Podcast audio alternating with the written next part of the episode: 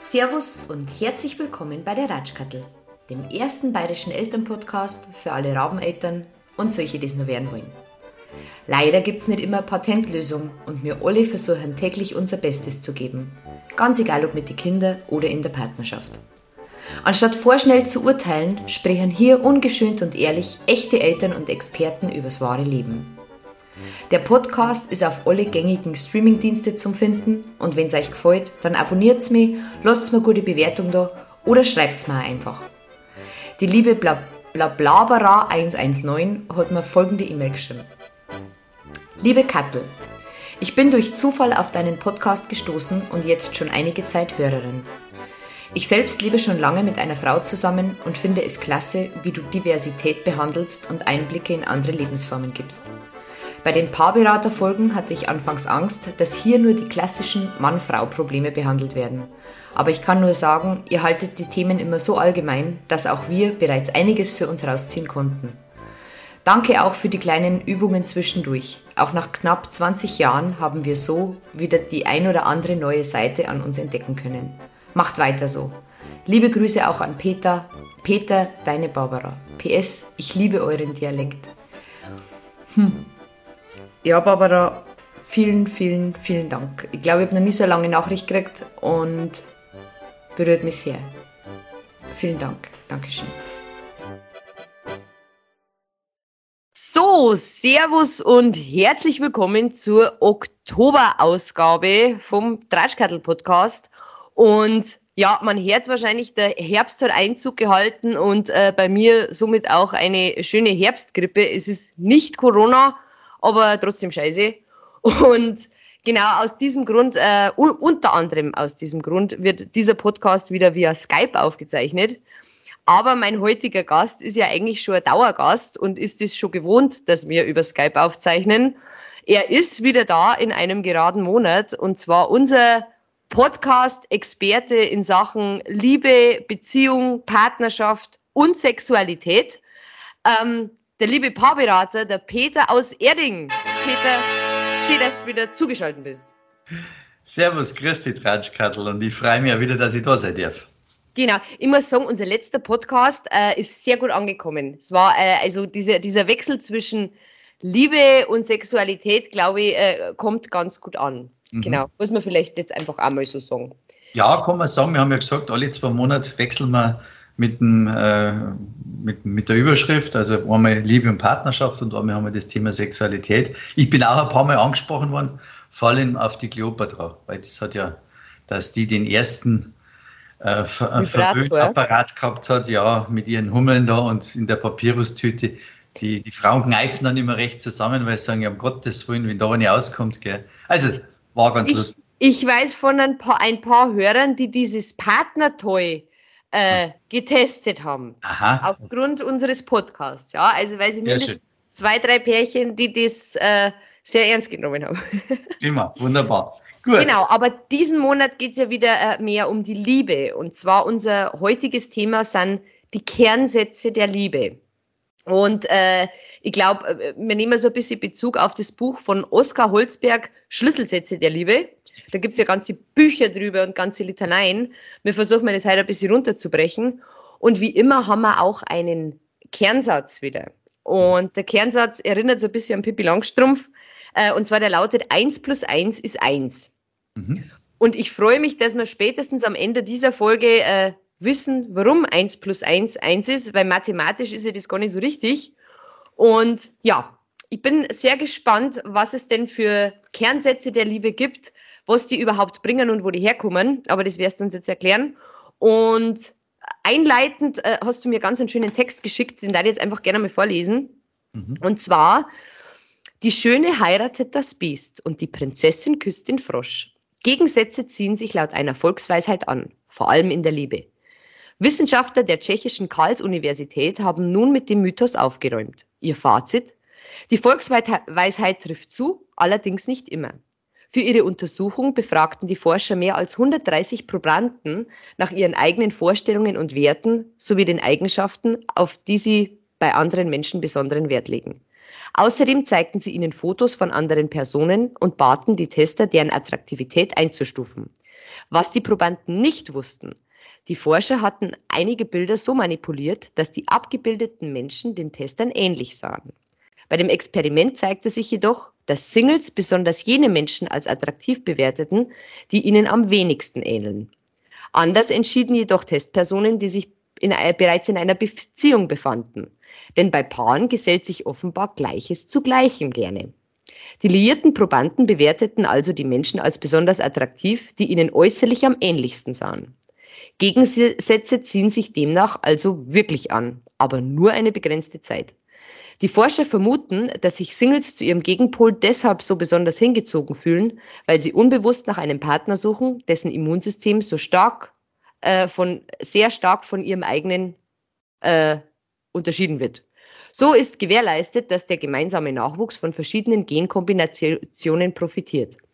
Sind wir jedoch erst in einer Beziehung, ändern sich unsere Präferenzen, da wir in dieser Situation besonderen Wert auf Stabilität legen. Dann sollte sich der Frosch, wenn möglich, eben doch in den bequemen Prinzen verwandelt haben. Ha. Okay. Ähm, du als Experte, was, was heißt denn das konkret? Ist es, was stimmt denn jetzt mehr? Gleiches und Gleiches gesellt sich gern oder Gegensätze ziehen sich an? Oder ändert sich das einfach? Ja, was kannst uns du diese Studie vielleicht noch mal ein bisschen konkreter erklären? Ja, also das ist ja eine von vielen Studien, die man gemacht hat. Man hat zum Beispiel auch 20.000 äh, Studentinnen in Amerika an T-Shirt schnüffeln lassen und hat dann festgestellt, dass immer das T-Shirt besonders gut riecht, das anderes Immunsystem als das eigene hat. Das heißt, wir fühlen uns immer hingezogen zum anderen Immunsystem. Also viele Untersuchungen, viele ähm, Viele äh, vergleichende Untersuchungen haben das Gleiche festgestellt, nämlich immer das Ungleiche zieht uns an. Und wenn wir dann länger zusammen sind, ähm, gehen die ersten Probleme los. Und daraus äh, resultieren auch ein paar so äh, Kernsätze. Und zwar ein Kernsatz ist, Gegensätze vom Gleichen ziehen sich an. Das heißt, wir wählen einen Partner, der uns ähnelt, soziale Herkunft, geistige Interessen. Doch unter den Ähnlichen zieht uns eher das Gegensätzliche an. Also das heißt, grundsätzlich brauchen wir eine Basis von Gleichem, also gleiche Grundwerte zum Beispiel. Und dann darf er aber nicht zugleich sein, sondern dann muss er uns letztendlich befruchten, indem er etwas Ungleiches. Und das Entscheidende daran ist, dass das am Anfang einen unheimlichen Hype bei uns auslöst. Also der andere ist so anders. Der Schlamper findet den äh, äh, sehr strukturierten Menschen. Und der, der so strukturiert ist, der sagt, Mensch, der andere ist auch so alt geworden, obwohl er es nicht so genau macht wie ich. Das ist ja wunderbar. Ja, aber ist es nicht so, dass man am Anfang mehr Gemeinsamkeiten sucht? Ja, die Grundgemeinsamkeiten, aber die Faszination, um bei einem Menschen zu bleiben, das ist das Ungleiche. Und der andere, um nicht mehr auf den Schlamper zurückzukommen, sagt, Mensch, der hat das alles so im Griff, der weiß, wann seine Kündigungstermine sind. Äh, und das alles ist am Anfang unheimlich faszinierend, dieses Ungleiche. Auf das Gleiche stützt man sich, das Ungleiche ist faszinierend. Und nach einigen Jahren stellt man fest, dass dieses Ungleiche unheimlich belastend ist und man möchte den anderen gerne verändern. Da kommen wir gleich zum zweiten Kernsatz. Frauen wieder, gell? Ja, kommen wir gleich zum zweiten Kernsatz, der heißt, was Paare zusammenbringt, bringt sie auch wieder auseinander. Also das erlebe ich oft bei mir in der Paarberatung, dass oft beklagt wird, dass der andere so anders ist. Aber der war nie anders, der war immer so. Und dieses Ungleiche im Gleichen, das muss man sich bewusst machen. Man wählt ganz bewusst etwas Ungleiches. Also neben dem gleichen Grund, neben der gleichen Grundausrichtung wählt man die Ungleichen und dann beklagt man sich über das Ungleiche, weil man immer den, ich sage es jetzt einmal, über den äh, Dipfelscheißer, der immer alles so genau nimmt und über die Schlamperl oder über den Schlamper kann man dann nicht mehr hinwegschauen, sondern dann findet man das auch mehr als Belastung. Aber eigentlich ist Nonsens, weil so hat man ihn eigentlich auch kennengelernt. Ha. Und aus, aus sowas entstehen dann die, die, die Kernsätze, genau. die Kernsätze der Liebe. Ähm, hm. Wo kämen denn die her und was machen die für einen Sinn? Also es gibt einen deutschen Paartherapeuten, der heißt Oskar Holzberg. Der hat vor vielen Jahren in Brigitte so eine Kolumne geschrieben über die Schlüsselsätze der Liebe. Äh, ich finde das Wort Kernsatz ein bisschen markanter. Er nennt es Schlüsselsätze der Liebe. Mittlerweile sind auch zwei Bücher darüber erschienen, Schlüsselsätze der Liebe und Neu-Schlüsselsätze der Liebe. Hochinteressant.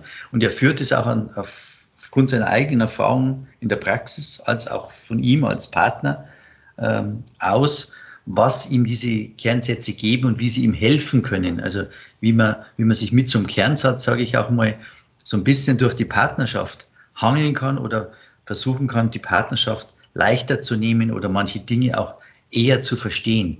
Weil so ein Kernsatz, das ist wie so eine Metapher, die kann man sich einfach viel, viel besser merken. Also das ist wie so ein, ich sage jetzt einmal, wie so eine Hilfskrücke, die man verwenden kann. Bei mir ist jetzt gerade ein Paar rausgegangen, die waren in der zweiten Stunde bei mir und dann sagen die zu mir, ähm, oder ich habe gefragt, wie, wie war die erste Stunde für sie, was ist hängen geblieben? Und dann hat die Dame gesagt, also eines ist mir richtig hängen geblieben. Und zwar der Kernsatz, Punkt, Punkt, Punkt. Ähm, ich verrate ihn jetzt nicht, weil wir später noch mit dazukommen. Und äh, ja, war ganz interessant. Also, dass man sich an diesem Kernsatz eher festhält als an dem klassischen gesprochenen Wort. Insbesondere, wenn der Kernsatz auch ein bisschen ausgeschmückt ist. Und da kommen wir ja jetzt bei einigen Kernsätzen auch heute noch dazu. Da bin ich, ja, da bin ich sehr gespannt. Ähm, es gibt ein, es gibt ein bayerisches Sprichwort, ähm, und ich weiß nicht, ob, das, ob man das als Kernsatz oder als Schlüsselsatz definieren kann. Und zwar, das heißt, du kannst Recht haben oder verheiratet sein. Beides ja. geht nicht. Ja. Ist, ist beides geht nicht, genau. Ist das, ist das ein Kernsatz? Das ist ein Kernsatz. Und zwar, äh, das heißt einfach, du kannst Recht haben, ähm, ja, du kannst immer auf dein Recht pochen. Da habe ich ja schon an einer anderen Stelle mal gesagt, es gibt richtig und falsch. Wir sind sehr, sehr stark auf richtig und falsch gepolt.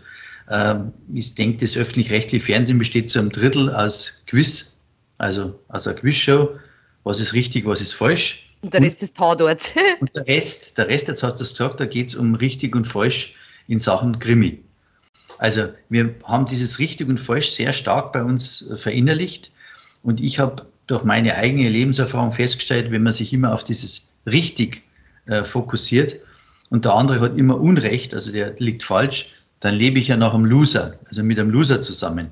Und da muss ich ja ganz ehrlich sagen, wenn ich mir einen Loser ausgesucht habe als Partner, ja, dann bin ich wahrscheinlich auch ein bisschen falsch gewickelt, weil wer sucht sich schon Verlierer als Partner aus? Also gibt es ein drittes Wort und das heißt anders. Mein Partner ist anders. Ich nenne das immer RFA, richtig, falsch und anders. Also man kann es so sein oder so sein oder man kann es anders machen. Ich glaube, ich habe in einer der vorangegangenen Folgen habe ich einmal dieses Thema mit der Spülmaschine gebracht. Man kann die so einrahmen oder so einrahmen oder man kann es anders einräumen.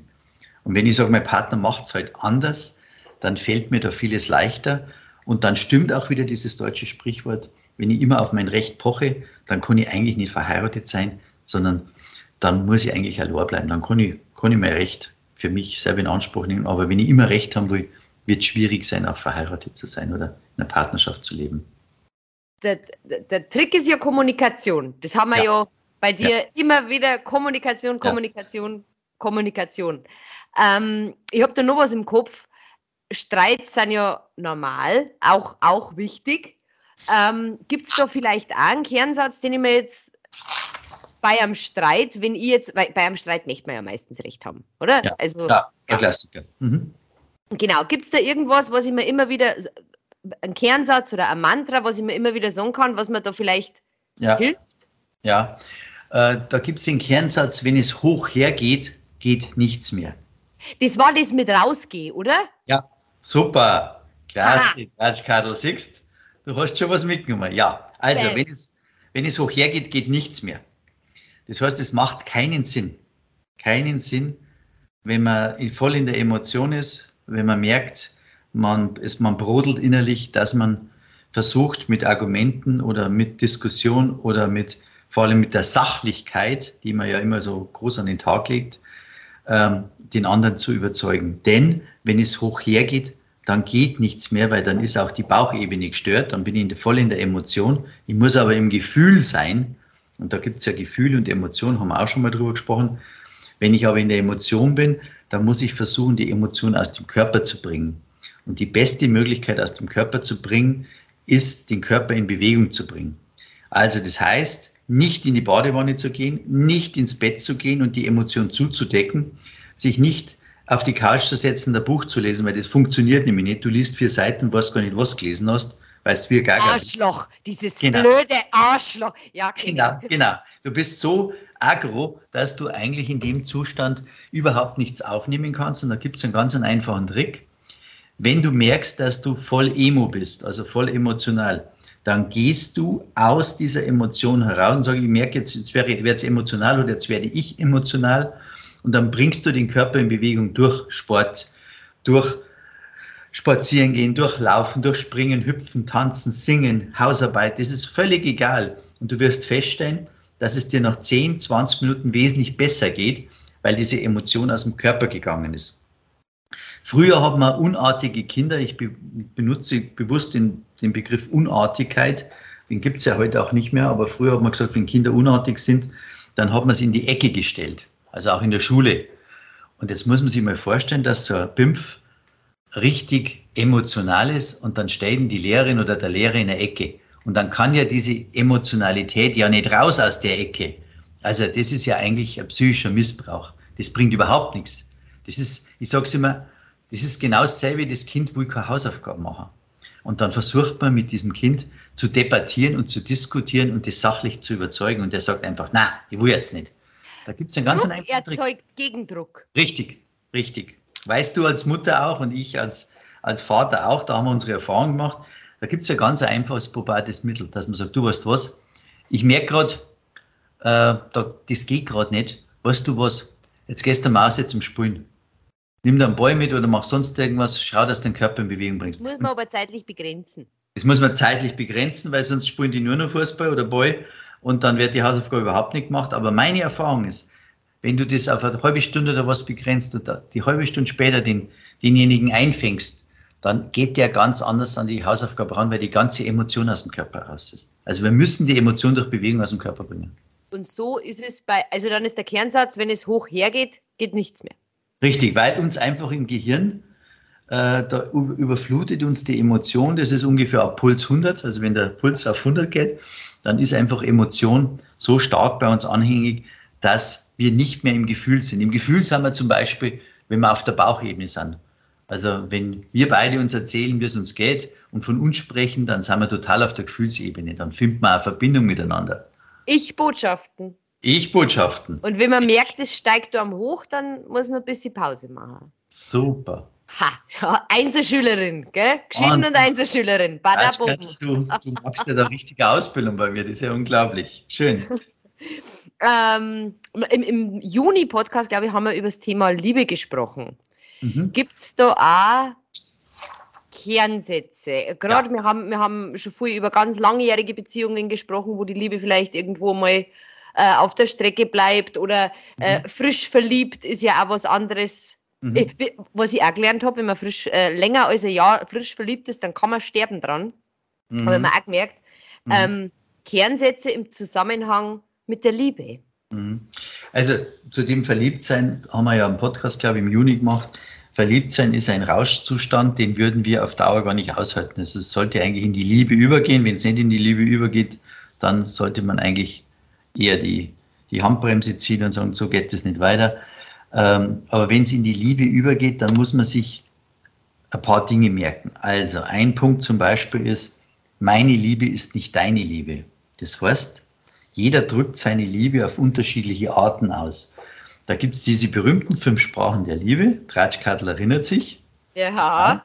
Haben wir auch in einer der vorangegangenen Sendungen gemacht. Die fünf Sprachen der Liebe. Der eine drückt es mehr über Geschenke aus, der andere mehr über Gefälligkeiten, wieder anderer mehr über die Zeit, die er dem anderen schenkt.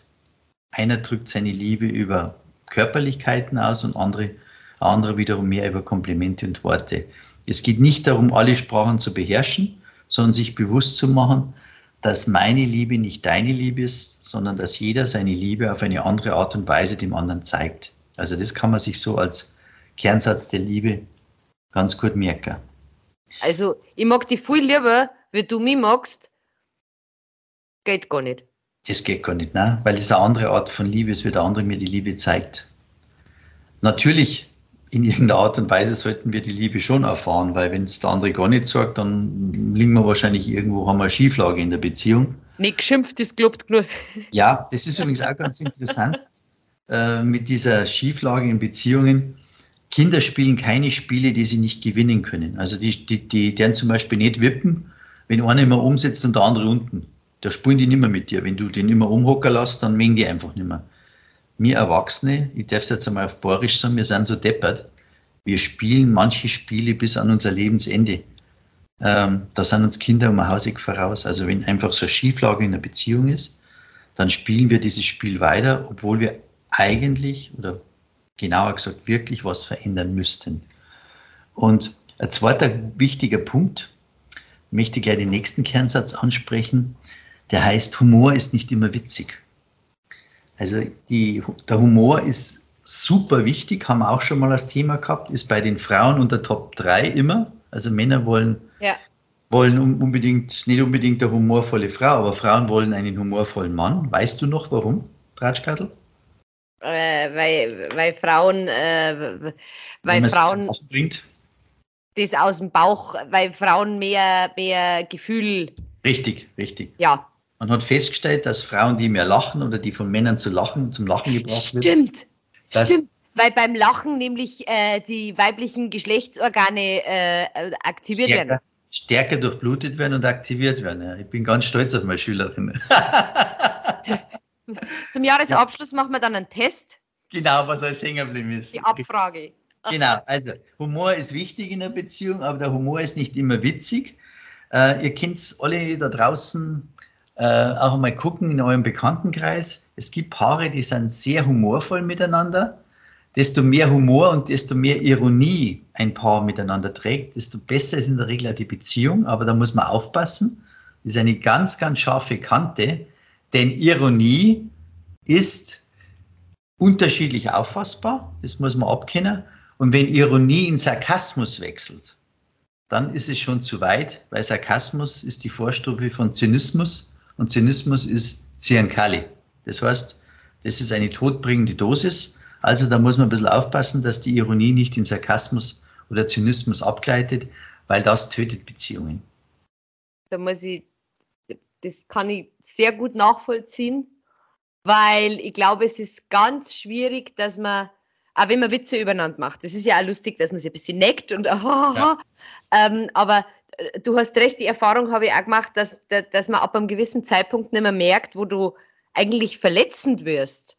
Richtig. Und es ist ganz, ganz schwierig, ähm, dass das überhand nimmt und die netten ja. Sachen, die man sagt, hey, heute schaust gut aus oder das mag ich gern an, du, an dir, dass das alles in, ja, da, ja, doch, das, ähm, das, da hast du mich sehr erwischt jetzt mit dem, mhm. mit dem Punkt. Ich glaube, da, da bin ich sehr anfällig für so. Ja. Also ich kenne das auf jeden Fall, dass du dann irgendwann gar nicht mehr rauskommst und nur noch Witze macht, mhm. machst. Ähm, ja, stimmt. Also Humor ist nicht immer witzig. Genau, also man kann den anderen schon anschießen, aber der muss diesen, diese Art des Spaßes auch verstehen und vielleicht ist er nicht immer auch in dieser Situation, dass er das so ohne weiteres wegpackt. Dann sollte man es auch gut sein lassen, weil Humor kann wirklich, du hast das richtig gesagt, kann sehr, sehr verletzend sein. Richtig, und wenn jemand sagt, du, mir wird das zu viel, kannst du bitte aufhören, Witze über mich zu machen, dann sollte man nicht mit dem Satz reagieren, hu, hu, hu, hu, kauft er heute Rickerl. Das ist ja. nicht zielführend. Nein. Das ist nicht zielführend, ja, da hast du recht, Tratschkessel. Äh, nächster Satz fällt mir noch ein zu, zu, die, zu der Liebe. Verstehen heißt nicht einverstanden sein. Also wir haben das große Problem, dass viele Menschen gar nicht verstehen wollen, was einer der andere sagt, weil sie Angst haben, wenn sie zugeben, dass sie es verstehen, was einer gesagt, was der andere gesagt hat, dass das klingt wie ein Einverständnis. Also, du verstehst mich nicht, das ist oft die Verzweiflungsaussage in der Liebe, da geht es um Schlüsselwort Empathie. Einander verstehen heißt, sich als Paar zu begreifen, was wir beim anderen auslösen. Das heißt aber nicht, dass automatisch ein Verstehen, ein Einverstandensein bedeutet. Also ich kann durchaus sagen, ich habe die da jetzt verstanden. Das heißt noch lange nicht, dass ich einverstanden bin. Und dieser Kernsatz der Liebe, verstehen heißt nicht einverstanden sein. Wenn man sich das vielleicht so irgendwo äh, auf, äh, parat legt, dann kann ich auch ein bisschen eher zugeben, dass ich den anderen verstanden habe. Das heißt aber noch lange nicht, dass ich ihm zugestimmt habe, dass ich einverstanden bin. Ja, das ist, glaube ich, generell ganz wichtig, dass man sie ähm, versucht, in den anderen reinzuversetzen und ja. zu verstehen, ja. warum er gewisse Dinge so macht, wie er ja. macht. Dann Liebende sind keine Hellseher, habe ich mir auch noch aufgeschrieben. Also es ist tatsächlich so, wir glauben, desto länger wir zusammen sind, ähm, dass der Partner uns immer besser kennen muss und eigentlich wissen muss, was uns fehlt. Also wenn du denkst, du denkst, dann denkst du nur, du denkst. Das berühmte Lied von der Juliane Werding aus den 70er Jahren, glaube ich, ist, äh, war dann Heilpraktikerin am Starnberger See. Die hat ja dieses Lied gesungen und es ist tatsächlich so, nur wenn wir aussprechen, was wir brauchen, äh, wenn wir unsere Wünsche artikulieren, weil wir kein Stirnlaufband haben, wo man das ablesen kann, dann hat man eine Chance, dass die partnerschaftliche Liebe wachsen kann. Aber wir können nicht erwarten, wie bei Papa und Mama, die uns jeden Wunsch von den Lippen abgelesen haben, als wir noch ein Baby waren. Also das funktioniert nicht. Und deswegen, Liebende sind keine Hellseher. Ein weiterer Kernsatz der Liebe. Hm. Du kennst ganz schön viele Kernsätze der Liebe. Ja, aber ich brauche es auch immer wieder. Wie gesagt, gerade in der Praxis äh, ein ganz wichtiger Kernsatz, gerade für Frauen. Lieb sein ist keine Liebe. Also Liebe ist nicht artig und angepasst, sondern ehrlich und mutig. Also lieb sein, nur weil ich dem anderen, zum anderen lieb sein will, das hat nichts mit Liebe zu tun, sondern da verquere ich mich manchmal selbst oder verbiege mich zu sehr. Das muss man sich auch äh, vergegenwärtigen. Manchmal wollen wir einfach lieb sein, aber das hat nichts mit Liebe zu tun. Liebe ist nicht, sag, sag das Name, das ist gut. Das ist, Liebe ist nicht artig und angepasst, sondern ehrlich und mutig. Bam. Mhm. Ha! Ja, und dann noch einen in Sachen Liebe, der mir auch ganz gut gefällt. Ich bin nicht du. Also, ich hätte das nie getan. Dieser Unsinn, diese moralische Verurteilung. Also wir haben so, so einen Wunsch nach einem Zwilling in unseren Gedanken. Und wenn wir unsere Enttäuschung über sein Anderssein ausdrücken, ähm, dann, dann, dann, dann wollen wir uns eigentlich annähern und den anderen verstehen. Aber ich bin nicht du, heißt einfach nur, weil ich es nicht getan hätte. Das kommt man gleich zum nächsten. Sag niemals nie. Also das ist ja auch so ein Wort. Also ich habe ja schon Leute bei mir in der Praxis gehabt, die gesagt, das würde mir nie passieren. Das habe ich mir nie gedacht, dass mir das passiert. Und schon waren sie in einer Affäre drin. Also sag niemals nie oder ich bin nicht du. Das sind so klassische Dinge, die sollte man sich auch immer vor Augen führen. Man kann nicht von seinem eigenen Universum auf das Universum des anderen schließen. Wir leben alle in einer eigenen kleinen Käseglocke. Aber wo wir beim Verstehen sind oder ich hätte das nie getan, ist das, ist das nicht das Rezept oder ist das nicht der Schlüssel, dass wenn jemand, wenn ich jemanden gerne habe, egal in was für einer Beziehung, ähm, und der trifft irgendeine Entscheidung, welche auch immer, ähm, ich muss das nicht auch so gemacht haben oder ich muss das nicht gut mhm. finden, aber wenn ich die gern habe, dann bin ich für die da. Ganz egal, Richtig. ob ich das genauso gemacht hätte oder nicht, aber ich stehe hinter dir. Oder? Richtig, ja, ja. Das ist ja eigentlich das, was wir gerade mit Kindern machen sollten.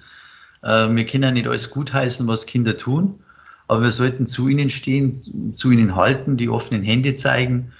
Und äh, das ist ja, glaube ich, das Wichtigste, was man überhaupt in, in der Kindererziehung machen sollte, dass man auf der einen Seite sehr konsequent ist, aber nicht selbstkasteiend. Und auf der anderen Seite sollte man ganz, ganz viel Liebe zeigen. Ähm, Gibt es ja auch dieses Sprichwort, liebe mich dann am meisten, wenn ich es am wenigsten verdiene, könnte man auch auf Partnerschaften übertragen. Und das ist gar nicht so einfach. Bei Kindern gelingt es uns nur leichter. Ja, Beim weil die süß sind manchmal. Die süß sind meistens, aber der Partner war irgendwann einmal süß. Jetzt ist er alt und bitter, sage ich mal direkt. Das ist das mit, mit dem Schnarchen oder so, gell? Am Anfang ah. süß. Er schnarcht. Das ist so ja. lieb. Ja. Und irgendwann bist du dann kurz davor, dass du ihm das Kissen in, in, ins Gesicht drückst. Ja. ja. Ähm, äh, ich weiß, dass du zwei Lieblingskernsätze hast. Ja. Ähm, ich habe irgendwas von einem Sportplatz noch grob im Hinterkopf. Kannst du uns die erzählen? Ja, der Kernsatz ist genau der, den das Paar jetzt gerade bei mir nochmal äh, gebracht hat. Äh, von der ersten Stunde, da haben wir über ein Thema gesprochen, bleiben oder gehen. Also bleibe ich mit ihm zusammen oder gehe ich? Und ich habe gesagt, um das Ganze ein bisschen zu entspannen, um es hinzubringen, dass ein bisschen der Druck rausgeht, immer sich entscheiden zu müssen, nehmen Sie doch einfach mal einen Kernsatz in die Hand. Und der lautet, verlass das Spielfeld nicht. Das heißt, ich habe mich mit dir, Dreitschkart, jetzt zum Basketballspielen getroffen. Wir stehen auf dem Sportplatz. Und ich trief jetzt dreimal nicht den Korb und bin stinksauer und sich neben die Tischtennisplatte und sag zu dir, ach komm, lass uns doch Tischtennis spielen, geh. Und du sagst, nein, wir haben doch gesagt, wir spielen halt Basketball miteinander. Dann sollte man auf dem Spielfeld auch bleiben und Basketball weiterspielen, weil das, so war eigentlich die Verabredung. Und das heißt im Klartext als Paar, ich trenne mich nicht von dir. Ich bin vielleicht mal wahnsinnig sauer, ich kann dir an die Wand klatschen. Ich gehe auch mal zur Auswechselbank. Ich gehe vielleicht sogar mal in den Spielfeldrand. Ich schaue vielleicht sogar mal außerhalb vom Spielfeld, was es da noch für Sportarten zum Beispiel gibt. Aber ich gehe nicht runter. Wenn du das Spielfeld verlässt, wenn du die Beziehung beendest, wenn du runtergehst, ist es deine Sache. Aber ich verlasse das Spielfeld nicht. Und ich kann das jedem unserer Hörer und Hörerinnen nur empfehlen, dass sie das, wenn sie mal in so einer Streitsituation sind, wo sie sich wieder mal überlegen, sich zu trennen, dass sie einfach sagen, nein, innerlich, ich verlasse das Spielfeld nicht. Man glaubt gar nicht, wie entschleunigend das ist, wie entspannend das ist, wenn man einfach eine Entscheidung getroffen hat für sich. Ja, aber kann es nicht sein, dass man innerlich vielleicht das Spielfeld schon lange verlassen hat? Das kann durchaus sein. Dann sollte man sich grundsätzlich die Frage stellen. Ist Basketball überhaupt der Sport für mich? Dann passt der Sport überhaupt nicht für mich. Ja. Dann bin ich mit ihm gar nicht mehr auf dem Spielfeld drauf, weil ich da schon viel früher runtergegangen bin. Und das ist ja etwas, was ich auch immer wieder in der Praxis erlebe, dass die Leute viel zu spät gingen. Die gingen ja wirklich zwei Minuten vor zwölf oder um zwölf oder schon um Viertel nach zwölf erst da kommt ja keiner um halbe zehn, sage ich jetzt einmal, und sagt, wir haben nur zweieinhalb Stunden Luft für unsere Partnerschaft. Nein, die ging ja wirklich, wenn ihr das Wasser bis unter die Nasenhöhe steht, zumindest die Masse. Also drei Viertel bestimmt. Äh, das ist leider, leider, leider bei uns ganz weit verbreitet. Nur wenn es gar nicht mehr anders geht, nur wenn die Frau mit Auszug droht, nur wenn das Licht ausgeht und man denkt, die Sicherung ist rausgeflogen, dabei steht der Partner mit die Koffer in der Tür, erst dann begeben wir uns in der Paarberatung, erst dann holen wir Hilfe. Und dann wundern wir uns, dass mit der Pille, die man schnell einwerfen kann oder mit der Hand, die man auflegen kann, das Thema nicht gelöst ist. Wenn viele Paare hatten, waren dann mehr Beziehungen zu kitten? Jetzt äh, in, aus deiner Sicht als, als ja, Paarberater? Definitiv, definitiv. Es gibt ja, es gibt ja groß angelegte äh, Studien in dem Bereich. Also Paare, die in Paarberatung gingen, bleiben bundesweit 70 Prozent zusammen. Das ist ein sehr, ich finde immer noch sehr hoher Wert, andere sagen, das ist ein niedriger Wert, aber 70 Prozent bleiben zusammen und die kommen aus einer Situation heraus, wo jeder andere sagt, da ist es eigentlich die letzte Messe schon gelesen. Also da bleiben 70 Prozent zusammen, nur 30 Prozent trennen sich. Nach meiner Erfahrung trennen sich die aber anders. Wenn die in der Paarberatung waren und verstanden haben, dass es, ja, dass halt die Partnerschaft nicht bleibt, aber dass sie vielleicht Eltern bleiben können, dann gelingt mir das häufig, dass die auseinandergehen, äh, ich sage jetzt einmal, in einem, in, einem, in einem friedlichen Kontext, weil sie verstehen haben, dass es, verstanden haben, dass es miteinander eben nicht geht. Und was, ist denn der, was ist denn der Zeitpunkt, wann man, was sind denn so Indikatoren, dass man sagt, wow, jetzt war Paarberatung vielleicht dann doch nicht so verkehrt für uns? Also, kann man meist, das so pauschal sagen? Meistens sagen ja Frauen, das ist schon seit acht Jahren, der Mann sagt seit neun Monaten, weil seit neun Monaten haben wir keinen Sex mehr miteinander. Genau, ja. das ist das. Die Frau ist weg. Warum? Keine Ahnung. Die war auf einmal weg. Ich war keine Ahnung. Sie hat jeden gewarnt, aber ich weiß nicht, auf einmal war es weg. Ja, ja. da habe ich auch schon mal in einer der vorangegangenen Sendungen gesagt, das liegt an einer ganz einfachen Sache, dass Männer zu wenig nachdenken. Die sind nicht dümmer, aber die denken zu wenig nach. Und Frauen denken zu viel nach. Die machen also Mücke einen Elefanten. Also die, da muss man, hast du das nicht gesehen, die haben mich das letzte Mal wieder so angeschaut. Also ich verstehe das gar nicht. Da muss doch irgendwas gewesen sein. Ist dir das nicht aufgefallen? so, was, so ein Gespräch gibt es unter Männern nicht, äh, unter Frauen sehr wohl. Und das ist ganz typisch für Mann und Frau, dass wir da sehr unterschiedlich sind, unterschiedlich ticken. Ich sage immer, das kommt ja aus dem Reptiliengehirn. Und da kann man noch so viel Gleichmacherei machen auf, auf, auf unserem Planeten, dann wird man immer Mann und Frau bleiben, weil das steckt einfach in uns drin. Und aus diesem ganzen Kontext heraus ergeben sich heute halt die Probleme, dass Männer das viel zu spät merken, dass äh, wirklich zwei Minuten vor zwölf ist. Frauen bluten meines Erachtens langsam aus in Sachen Liebe. Das ist so ein ganz langsamer Vorgang.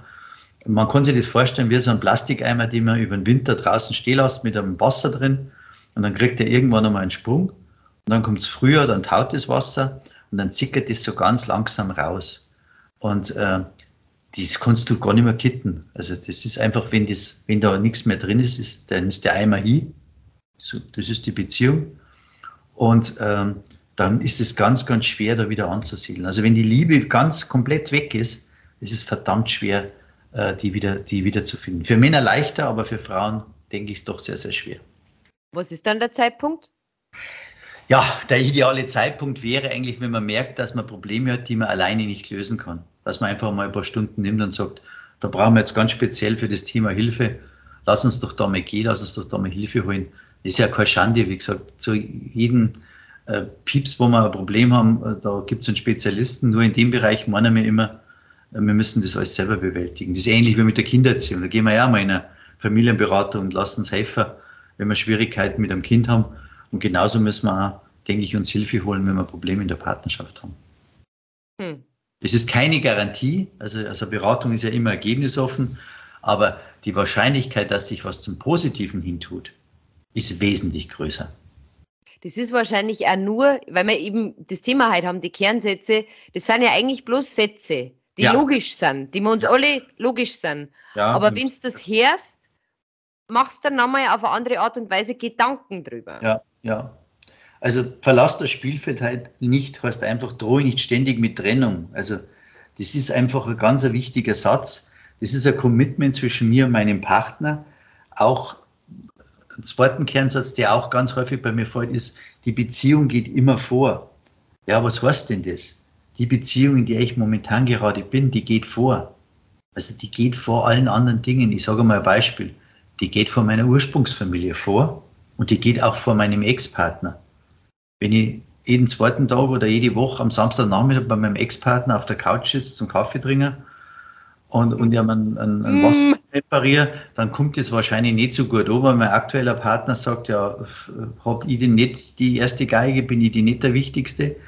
Und wenn der, der liebe Burli jeden Sonntag zu seiner Mama zum Schweinsbahn fährt und sie nicht abnabeln kann, dann hat die Frau wahrscheinlich auch das Gefühl, dass sie nicht die, die Nummer eins ist im, im Leben des Mannes. Also die Beziehung geht immer vor, heißt einfach, wir müssen uns darauf konzentrieren, dass wir die aktuelle Beziehung auch mit mit dem, mit dem ganzen Herzblut auch mit Leben erfüllen. Das hat, das hat meine Mama immer gesagt, äh, das soll ich mir merken, das hat meine Mama als Kind schon zu mir gesagt, du zum Partner jetzt, du kannst, du kannst alles vergessen. Du kannst deine Mutter ja. vergessen, du kannst deinen Bruder vergessen, du kannst ja. alles vergessen, aber mich vergisst du nicht. Ja. genau.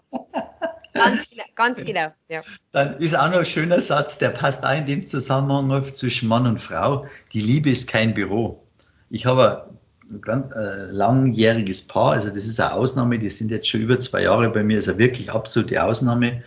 Und er verzweifelt immer daran, äh, sei, seine Frau arbeitet bei einer großen Luftfahrtsgesellschaft und die haben Probleme schon seit vielen Jahren. Und er verzweifelt daran, dass er am Arbeitsplatz das super gut hinkriegt, wirklich super gut, und zu Hause schafft das nicht.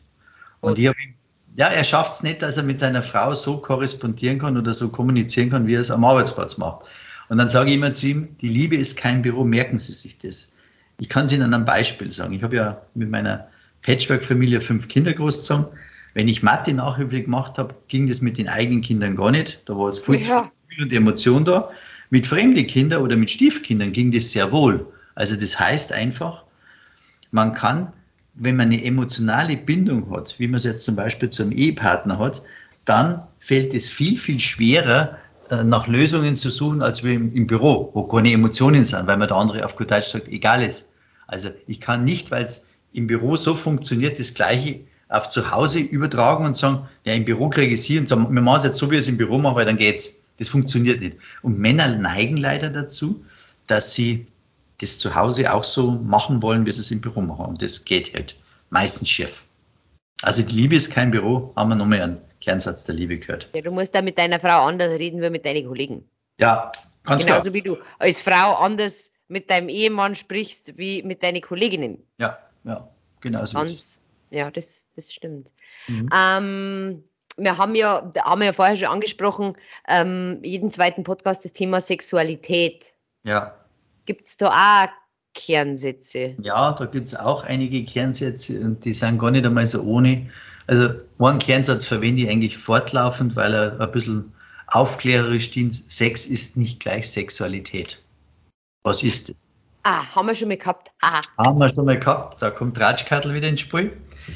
Sex bezeichne ich den Geschlechtsverkehr als Sexualität, alles, was darum hängt. Also das geht schon los, wie ich mich am Morgen in den Arm nehme oder am Abend einschlafe oder das Küsschen zur Begrüßung, äh, das Streicheln über den Rücken, den anderen drücken, wenn er Kummer hat, äh, den an der Hand nehmen beim Spazierengehen oder beim Autofahren. Übrigens auch ein Grund, warum ich Automatikauto fahre, so ganz so nebenbei, weil man sich einfach an der Hand nehmen kann. Oh mein Gott! Man macht, man das, macht man das nicht so, ja, mit dem ersten Führerschein, dass man beim Autofahren handelt halt? Ja, doch, das kann man später auch noch machen. Das, ah, oh, das finde ich aber süß.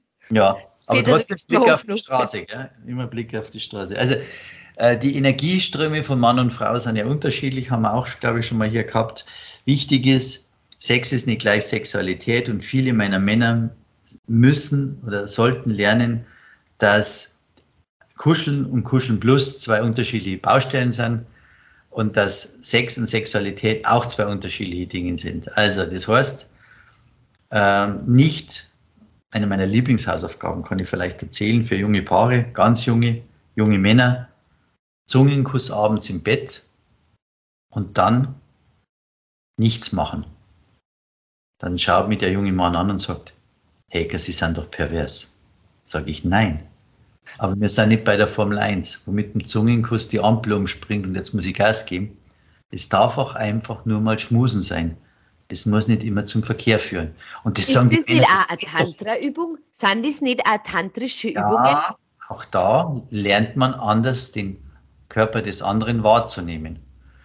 Und ich finde, es ist total spannend, dass man sich im Laufe seines Lebens, ich habe ja doch schon ein paar Jahre auf dem Buckel, sich da verändert und die Dinge auch ein bisschen anders betrachten kann.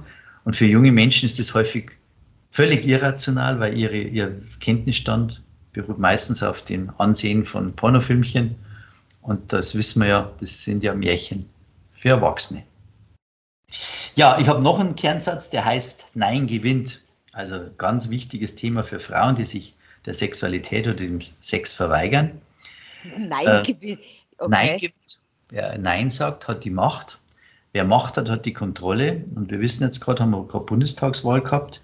Mit Macht muss man sehr sorgsam, sehr sorgfältig umgehen. Das heißt, wenn ich Macht habe, muss ich mir dessen bewusst sein, dass ich da Macht ausübe. Und mit dem Nein meinem Partner gegenüber übe ich Macht aus. Und ich sage es nochmal, Macht braucht Verantwortung. Und ähm, das ist auch etwas, was ich lernen sollte, dass äh, Sexualität heute letztendlich zwei Menschen braucht, nämlich äh, den einen wie den anderen und dass es eine gemeinsame Aufgabe ist, ähm, das haben wir schon beim nächsten Satz, Sex geschieht nicht von alleine. Also wir brauchen beide die Verantwortung für unsere gemeinsame Sexualität und nur wenn das einer anschiebt, wird es auf Dauer nicht funktionieren.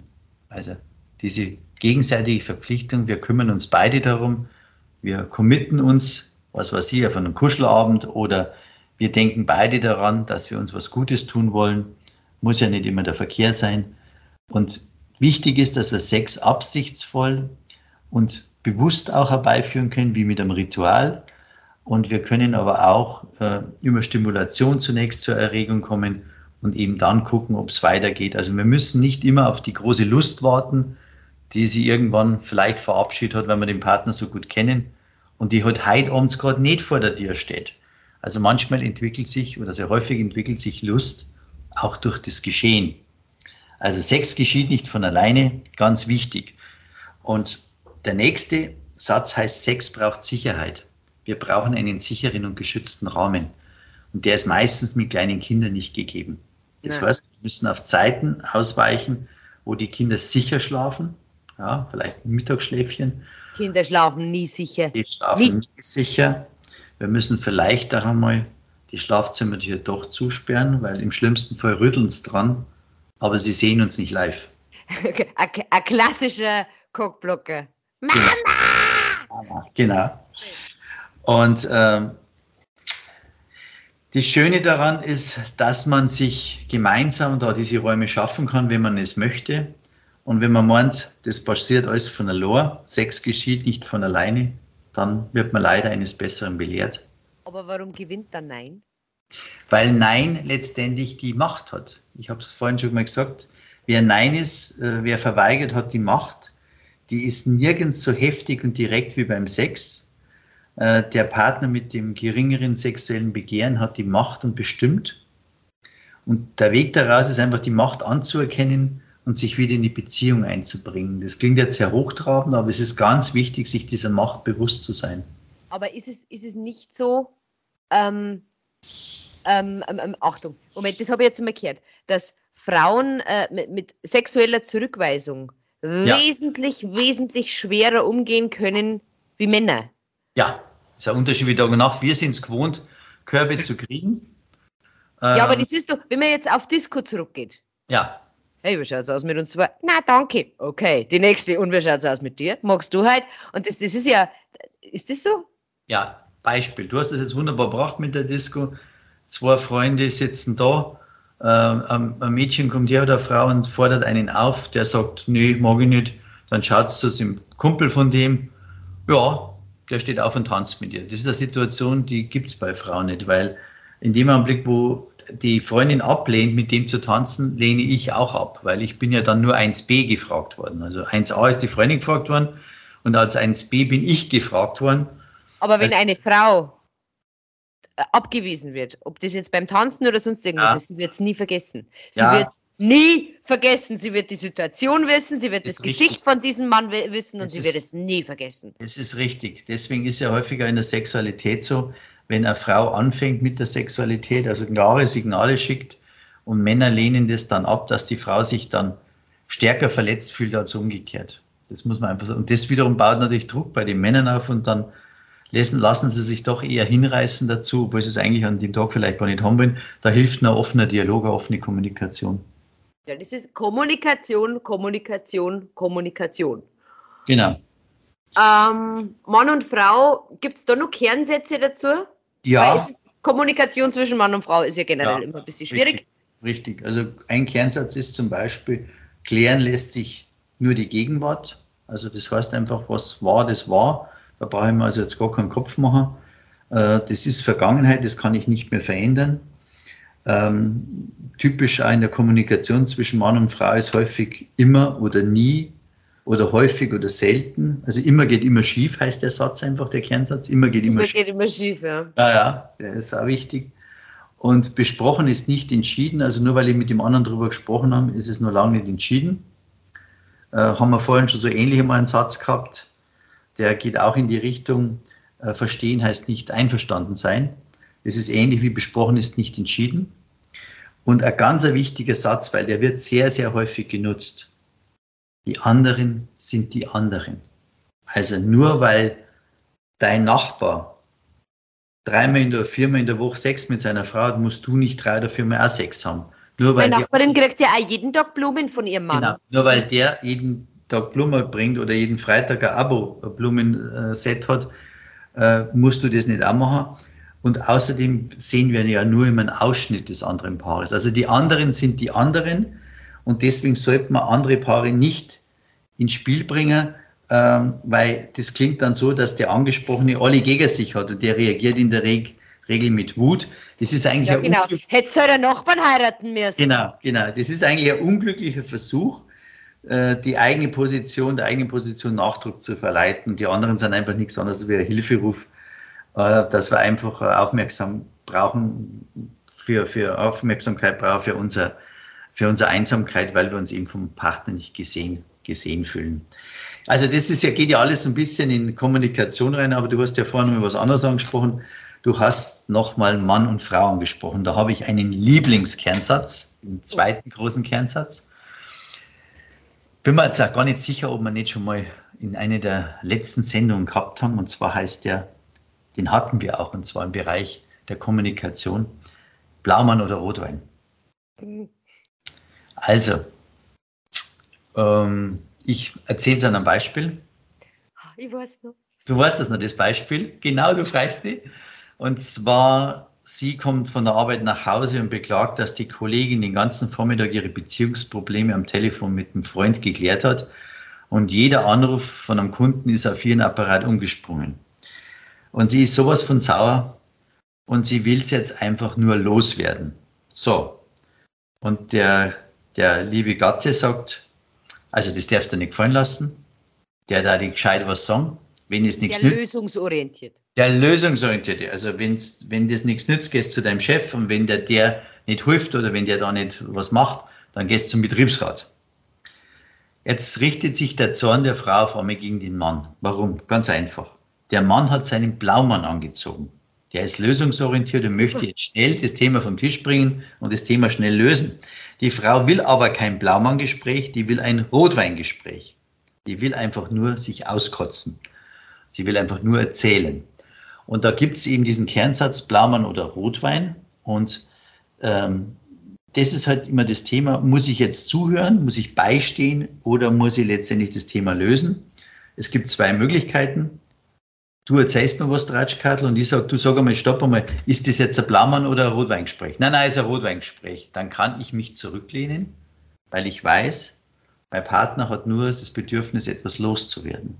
Weil du Arme. Ah, umgekehrt, ja, umgekehrt kannst du zu mir sagen, du Peter, ich muss da was erzählen, und ich glaube, das wäre der Blaumann-Gespräch. Dann bin ich schon, aha, hab acht, Tratschkadel erzählt mir was und möchte von mir in irgendeiner Art und Weise eine Lösungsempfehlung oder eine Hilfestellung haben, dann bin ich schon viel, viel aufmerksamer, wenn du sagst, du, ich glaube, ich habe ein Blaumann-Gespräch. Und wenn man das von Anfang an artikulieren würde, dann gäbe es nicht so viele Missverständnisse zwischen Mann und Frau und dann hätten wir die ganze Problematik ja nicht so stark. Aber dadurch, dass der eine nicht fragt, ist es ein Blaumann oder Rotweingespräch und der andere nicht sagt, es ist ein Blaumann oder Rotweingespräch, es reicht ja schon zum sagen, du, ich bin mir nicht ganz sicher, es kann sogar sein, dass es ein Blaumannggespräch ist, aber ich fange mal mit Rotwein an. Aber ich habe schon das Gefühl, es kann Richtung Blaumann gehen. Auch das würde schon reichen, dass der andere grinst und sagt, okay, dann schieß einmal los, äh, vielleicht fällt mir ja was dazu ein. Mhm. Und das machen wir nicht. Und deswegen stoßen wir dann an Grenzen, dass Männer sofort das Gespräch abkürzen, uns ins Wort fallen und sagen, da weiß ich schon, was du machen musst. Und das ist natürlich nicht der richtige Weg. Hm. Ja, also Blaumann. Kommunikation. Kommunikation. Genau, wir sind immer wieder äh, beim selben Thema, weil du bist anders, aber ich auch. Weg von diesem Schwarz-Weiß-Denken. Äh, das sollten Mann und Frau auch in sich haben. Du bist anders als ich auch. Ja, das waren jetzt so ungefähr 25 Kernsätze, die wir so jetzt in, in einer Stunde mehr oder weniger durchgemudelt haben. Die werden beim nächsten Mal auch abgefragt. Genau, ja, gibt es ein Quiz? Genau, gibt es ein Quiz dazu. Um, ähm, du hast ja schon gesagt, wir sind jetzt schon wieder fast durch, aber 1 plus 1 ist 1. Ähm, ein Mathematiker würde dir nun nicht recht geben. Da hast du recht. So, ich erzähle eine kleine Geschichte. Hm. Paar kommt zu mir und sagt, Hacker, wir können das Ganze abkürzen. Sagen Sie einfach, Sie soll das da, was ich ihr sage, dann haben wir das Problem nicht. Aha, habe ich mir gedacht, gut. Also, wenn sie so funktioniert, wie er das will, dann haben sie das Problem nicht. Okay, wer bezahlt diese Stunde? genau. Anderes Beispiel. Also, ich bin ja bloß mitgegangen, weil sie hat ja Probleme, ihr geht es ja nicht gut. Das Thema habe ich auch schon öfters gehabt. Oder meine Frau hat gesagt, ich soll mir mal bei einer meiten, weil ich habe da ein paar so Themen, die sollte ich mal mit ihr erklären. Ja? Oder ich glaube, es liegt an mir. Frauen haben das häufiger sagen, ich glaube, das liegt an mir, ich glaube, ich muss allein, allein mit einer kommen. Mein Thema ist immer zu gucken, dass beide zu mir in die Beratung kommen. Denn, und jetzt kommt dieser Kernsatz, der heißt, 1 plus 1 ist 1. Wenn einer ein Problem in der Paarbeziehung hat, hat es automatisch der andere auch. Also, wenn es einer ein Problem in der Paarbeziehung hat, hat es automatisch der andere auch. Also ich kann nicht sagen, du hast ein Problem, klär das für dich. Ich habe kein Problem. Nein, in einer Paarbeziehung ist es 1 plus 1 ist 1. Also es ist nicht 2, sondern es ist 1. Jeder hat seinen eigenen Ansatz zu der Thematik, ganz klar, aber jeder trägt einen Anteil an der Situation. Und die Aufgabe ist es ja in der Paarberatung nicht Schuld zuzusprechen, sondern den Anteil zu ermitteln, den jeder an einer so einer Situation hat, um daraus einen Veränderungsprozess einzuleiten, weil nur meinen eigenen Anteil kann ich verändern. Den anderen kann ich nicht ändern. Aber ich kann meinen eigenen Anteil, meine eigene Betrachtungsweise, meinen eigenen Blickwinkel, den kann ich verändern. Und deswegen ist 1 plus 1 in dem Fall 1. Ha. Oh, weil man als Paar 1 sein sollte. Weil man als Paar eigentlich 1 sein sollte, genau. Ach, ja. Trotzdem okay. muss man aufpassen, dass man nicht zu Wirlingen wird. Ja, Wirli das haben wir auch schon mal gehabt. Wirlinge. Ja. Äh. Nein, ja. wir wollen das nicht. Wir Nein. wählen ja. Ja, wir, wir, nehmen, wir nehmen keine Nachspeise. Wir nehmen keine Nachspeise. Das mögen Meine wir Frau überhaupt nicht. Aber wir nehmen keine. Ja, das ist nicht gut. Das ist jetzt wir, kein Kernsatz der Liebe. Wir sind ja allergisch.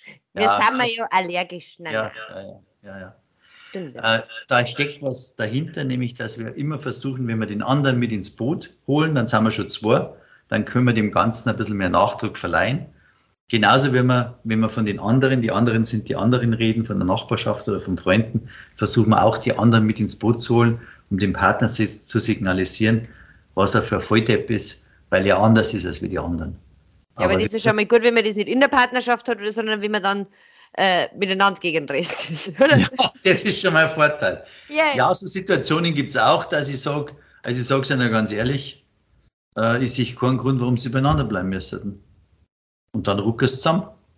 Und ganz eng rucken sie zusammen. Und dann sind sie sich ja vor mir einig, dass ich das nicht schaffe, sie zu trennen, was ich sowieso nicht tue. Ja, der Paarberater, der hat gesagt, dass wir mir nicht zusammenpassen. Ja. Aber, aber jetzt aber, gell? Jetzt, jetzt kriegt das aber richtig, jetzt sagen wir es ja.